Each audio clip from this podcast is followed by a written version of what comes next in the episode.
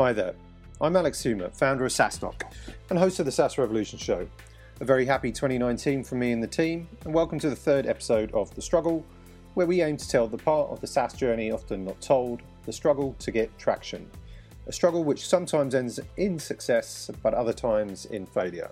My guest today is Rory Codrington, founder of WeDelight, a customer rewards platform. His entrepreneurial journey began in 2014 when, straight out of college, he started the holding company that would become WeDelight. At the time, his product was an action sports meetup app.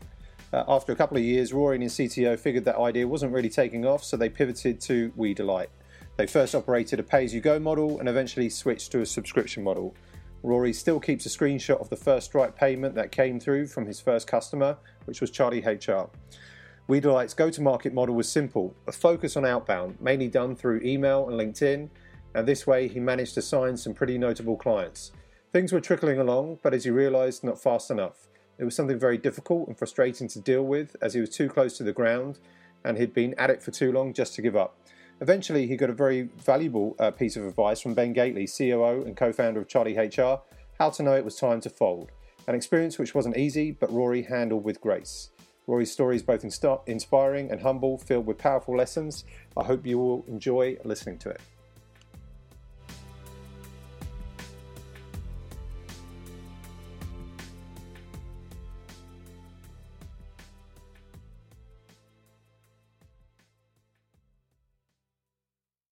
Welcome to The Struggle.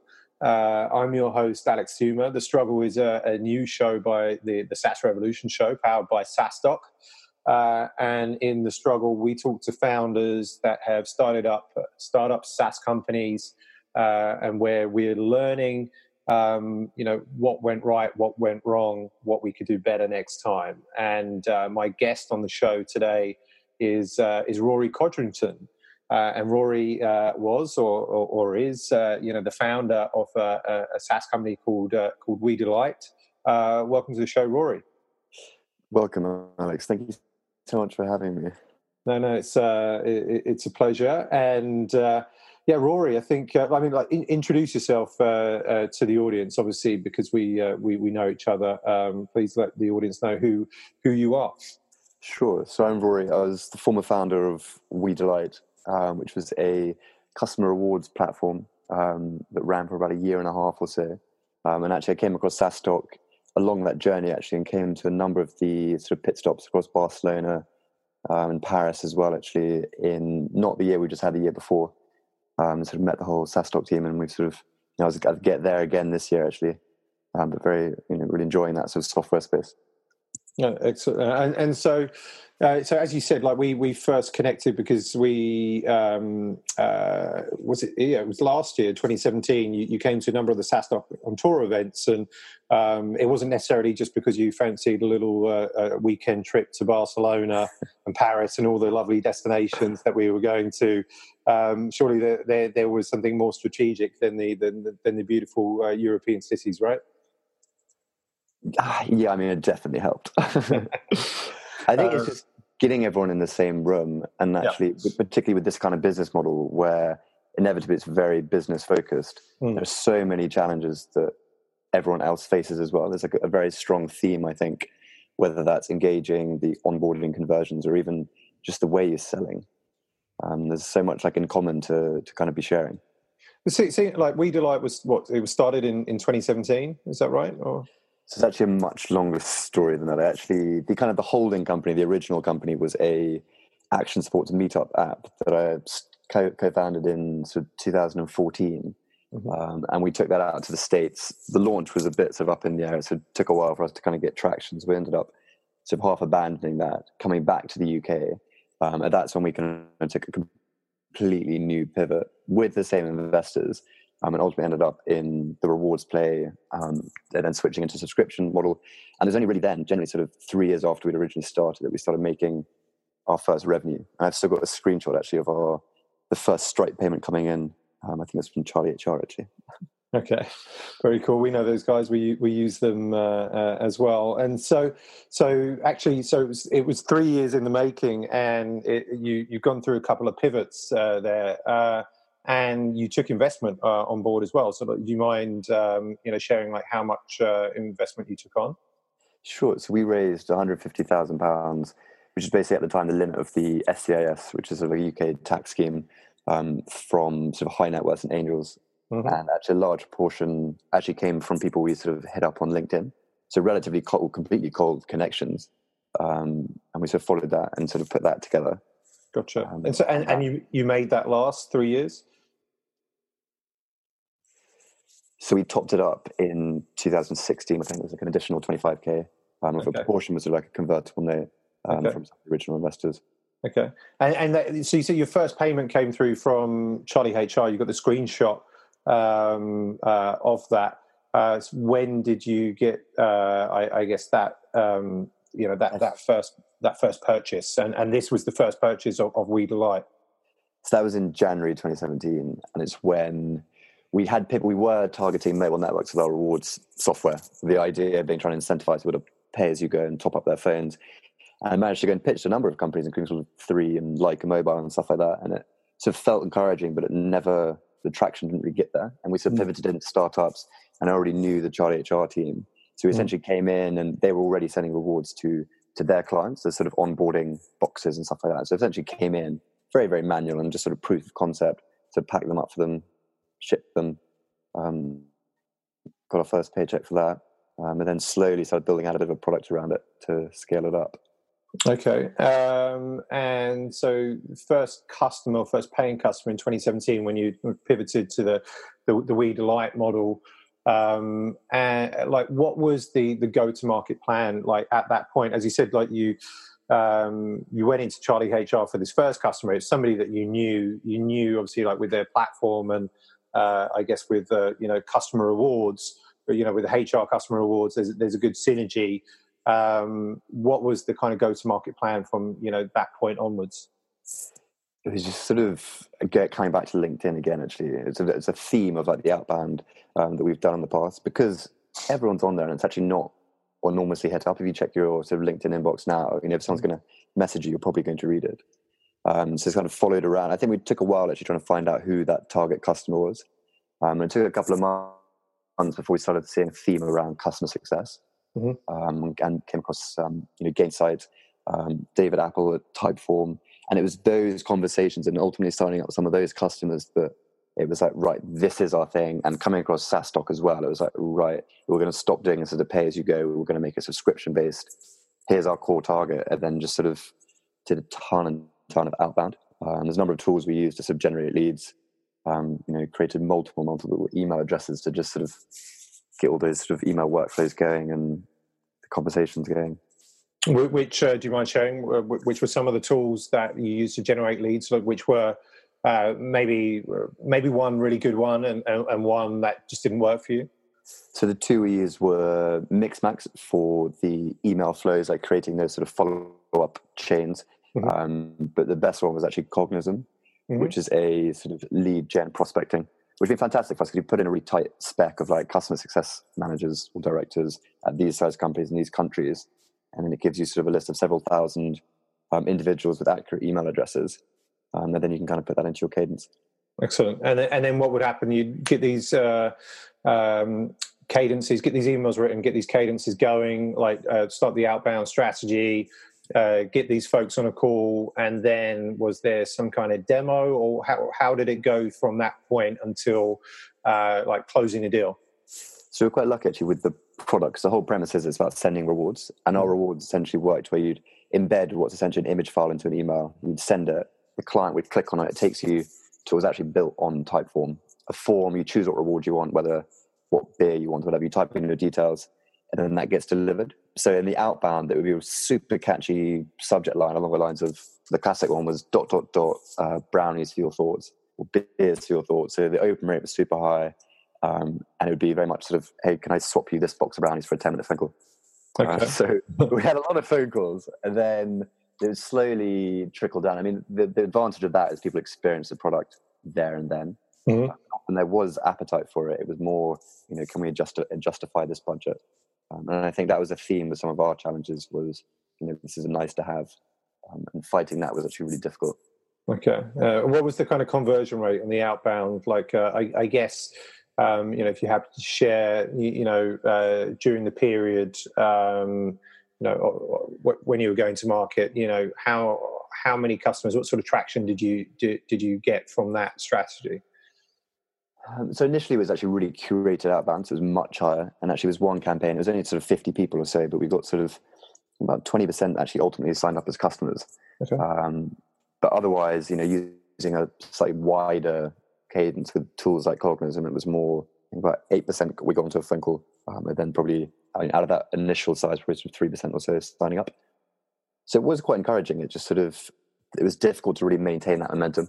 And we were such a small team as well. I think the getting customers properly to success in terms of using the product and using it consistently, that was definitely one of, you know, if I look back, I think that was a bit of a red flag because that value proposition, that consistency of use wasn't there, even from the beginning. You know, people were giving us strong feedback, but it just wasn't, it wasn't seen in like the analytics. Yeah, yeah. I mean, a couple of things there. So first of all, you talk about the team, right? So how many were you within the company? So there's two of us. There's Sam, my CTO, and myself. Mm-hmm. And yeah, go on. And an intern sort of here or there as well.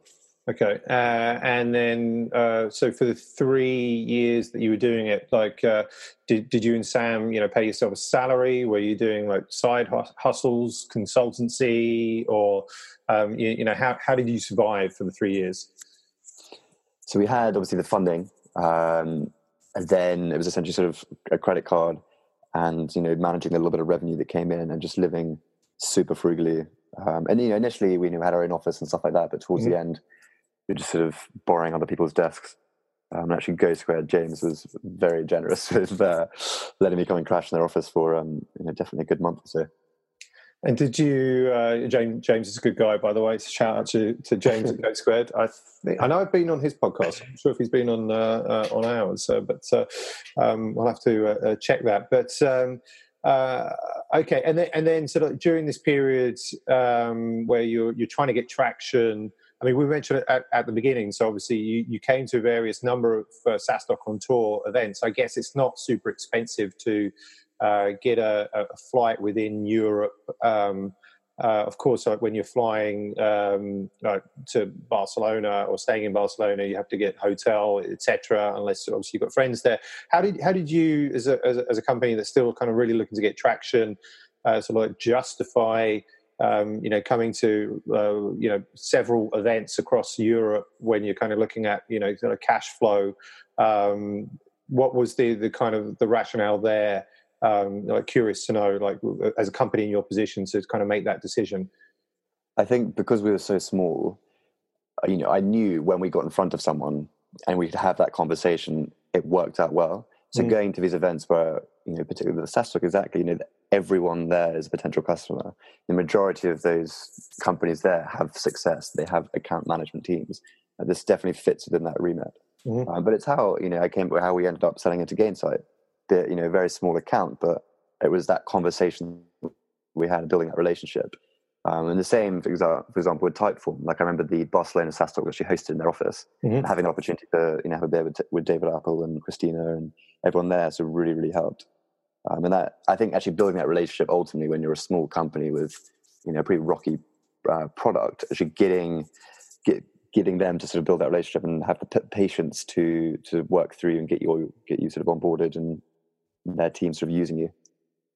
What were the you know, was there one moment or, like, you know, the first point when you sort of realized that, you know, there was that fear perhaps this is just not going to work out?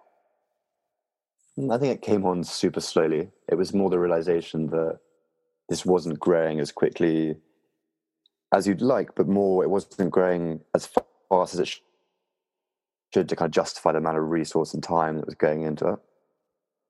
And I think that was, you know, replicated as well in our sort of revenue as well. And actually, sort of, I had the background on my phone was constantly sort of like a screenshot of our sort of MRR, and just watching that against our target, it just sort of, I don't know, it just wasn't. It wasn't, I don't know, what you should have been looking for, really. I think it's quite easy when you're in the thick of it, and particularly, I think I had that sort of lag because I've been involved in this that big company for sort of 4 years. Like, I kept wanting to go. But actually, if I'd stopped, taking a really objective view, taking the emotion out of it, you know, I would have seen a couple of flags. I would have said, actually, no, this is what I need to prove, or else, you know, I move on. Do you mind sharing, and feel free to say no, but, you know, what your MRR was at the point where you felt like, actually, you know, that first point where this may not work out, and then what the MRR was when you actually decided, okay, you know, we need to shut this down? Yeah, the thing is, it was never super exciting, but it was more a couple of clients were paying us maybe sort of $100 a month, and it was that encouragement there could be more of those. So I think we topped out at around sort of $1,000 a month recurring. But at each month, at each stage, it very much felt that, right, this is our breakout, you know, we're going to add another $500 this month or whatever it was. Because there were a couple of really healthy months, but then the next, you know, there might be a bit of churn, or we'd sort of get set back a bit. So it was really frustrating, actually, from that point of view. Yeah, you mentioned the frustrating, because we talked about one of the questions here about, you know, what sort of dark sides of yourself did you have to face, and you mentioned like frustration was one of those. I mean, can you elaborate a little bit more around that? Yeah, I think particularly when you go to those sort of, you know, SaaS Talk events and stuff like that, everyone's there and very outwardly, you know, apparently thriving. And it's not until maybe either you know their numbers or you speak to them quite candidly that you understand that, you know, they're equally good at having their own challenges. And when you're putting in the hours, and I think that's, you know, talk about the dark side there, for me, that frustration was so frustrating that I'd sort of put in more hours, I'd work even harder. And to not see those tangible results come through, again, it was just really frustrating. And actually, I think the hardest realization was that just because you work really hard it's not always going to pay off. You need to kind of keep checking where you're going.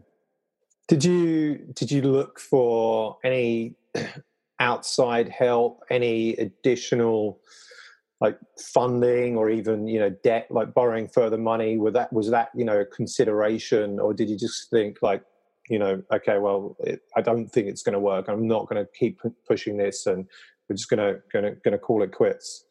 So we definitely had conversations with people, and equally, like, you know, SaaS Talk, the investors are so readily available for a quick sort of 10-minute chat or so. But a lot of feedback we often got was, you know, it's quite a small market. We don't think you can build sort of big business here.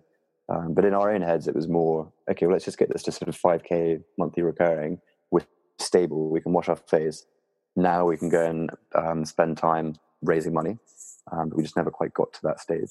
But in terms of talking to other people, there's a friend of mine, so Ben Gateley, actually from CharlieHR, who was really instrumental in just sort of guiding me. And it was actually him who sort of set up, you know, like I guess a bit of a time frame and a target towards the beginning of this year, because I've been going for so long. And he basically said, right, this is the revenue target you need to hit by this date. If you don't get it, then you need to assess what you're doing, because or else you quite easily keep ticking over, because your head's so close to the ground. You're sort of each day you feel like you're making progress, but suddenly you look back and maybe it's not as much as you would have hoped, or you shouldn't really justify the amount of time you're putting in.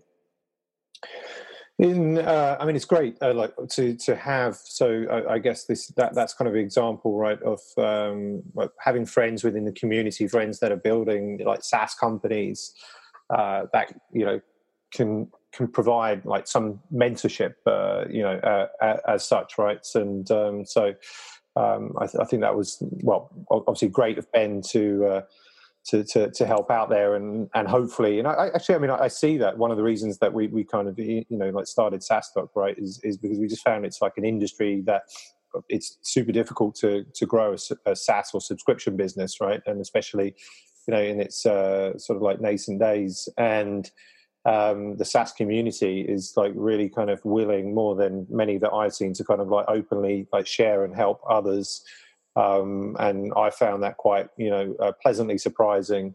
And I think that's still very much, you know, is true in this example of Ben, like, you know, helping you is, you know, just kind of one of many probably millions of those examples, right? So that's nice to hear. Like, what do you, like in retrospect, you know, when you're looking at now, you know, what do you think was your biggest problem? What would you have done differently? I think actually just being a lot more focused on the product. My sort of default was to go straight to the marketing and sales. And, you know, well, our marketing tools are pretty slick. Our website was fine. That wasn't really holding us back. It was more once we'd sold, that getting that engagement. Our product should have been more fleshed out in terms of the functionality. It should have been a lot more integrated into customers' sort of workflows, so that they were coming across, they were using it daily. That just wasn't the case. But even from just like scaling point of view, the product remained like so manual throughout. And we had this front that it all looked sort of automated and stuff like that. But actually behind the scenes, I was sort of physically fulfilling, going and ordering these products. I was sending the, automated text notifications off my own phone to clients saying, oh, your reward's going to be there in 10 minutes or whatever. And actually there's one case where I had to just go and jump on my bike to go and sort of hand deliver these rewards. I think it was actually to Passion Capital. I think actually GoSquared had sent some chocolates, and I thought, actually, I want it to be there even quicker than this delivery driver. So I sort of popped out on my bike to go and be a courier for the day. But it's stuff like that. Like I wasn't able to allocate my time to the existing customers. I guess a great example of entrepreneurial hustle. But again, obviously, have many of that being built, within to the product.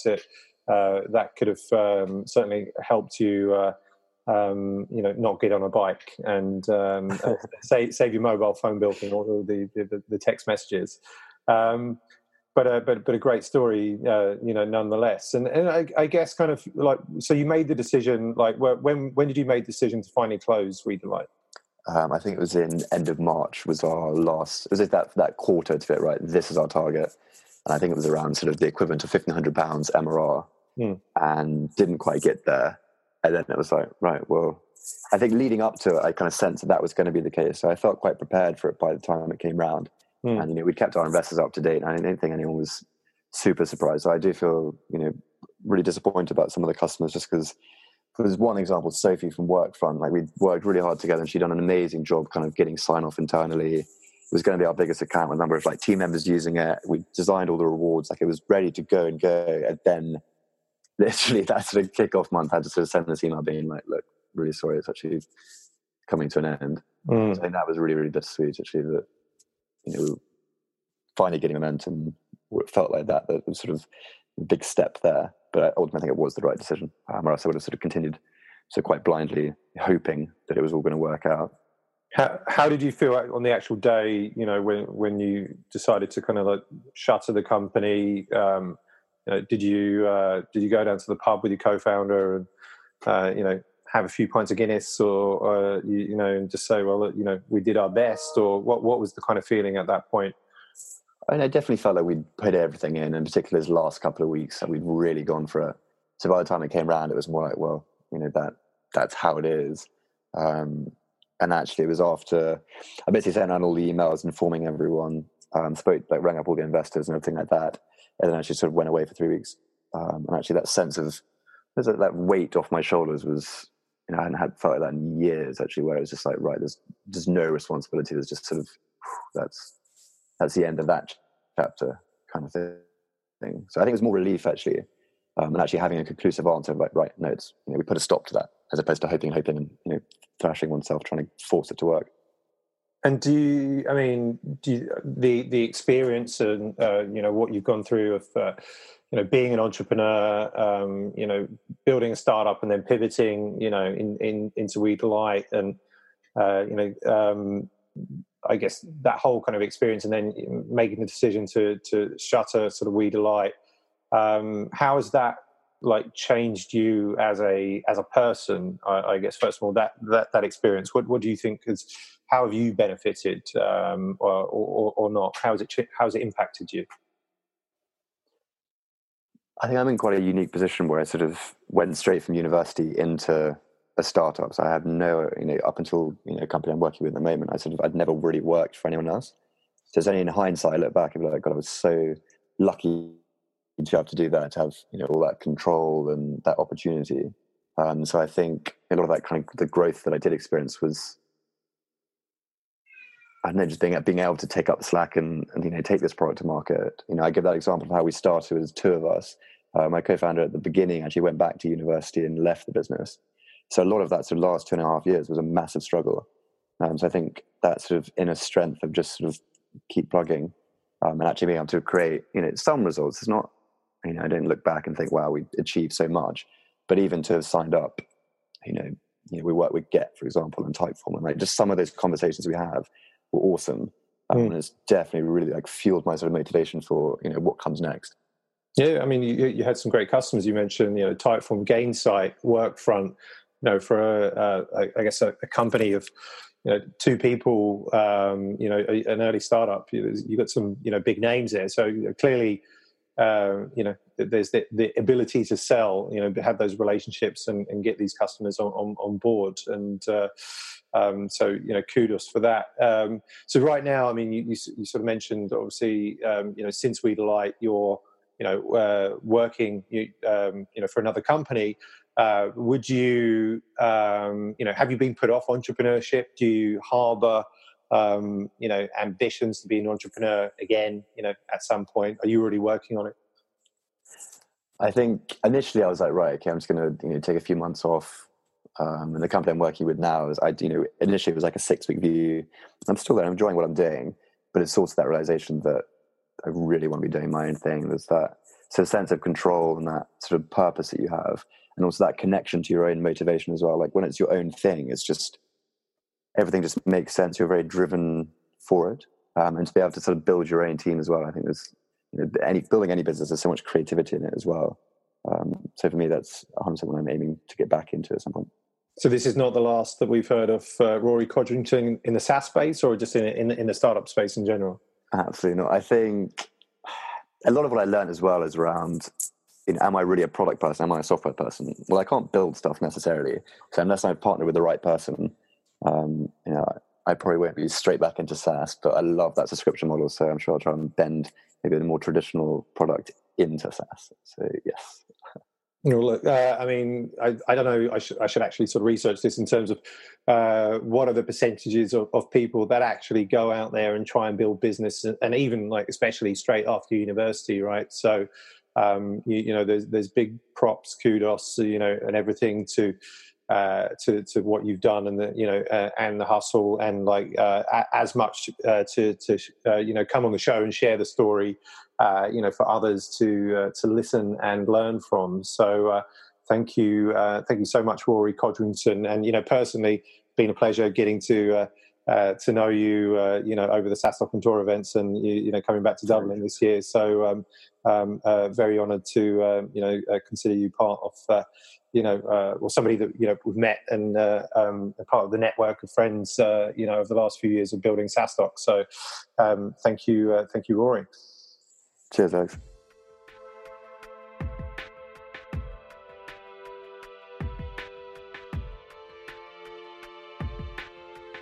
I hope you enjoyed the third episode of The Struggle and Rory's story.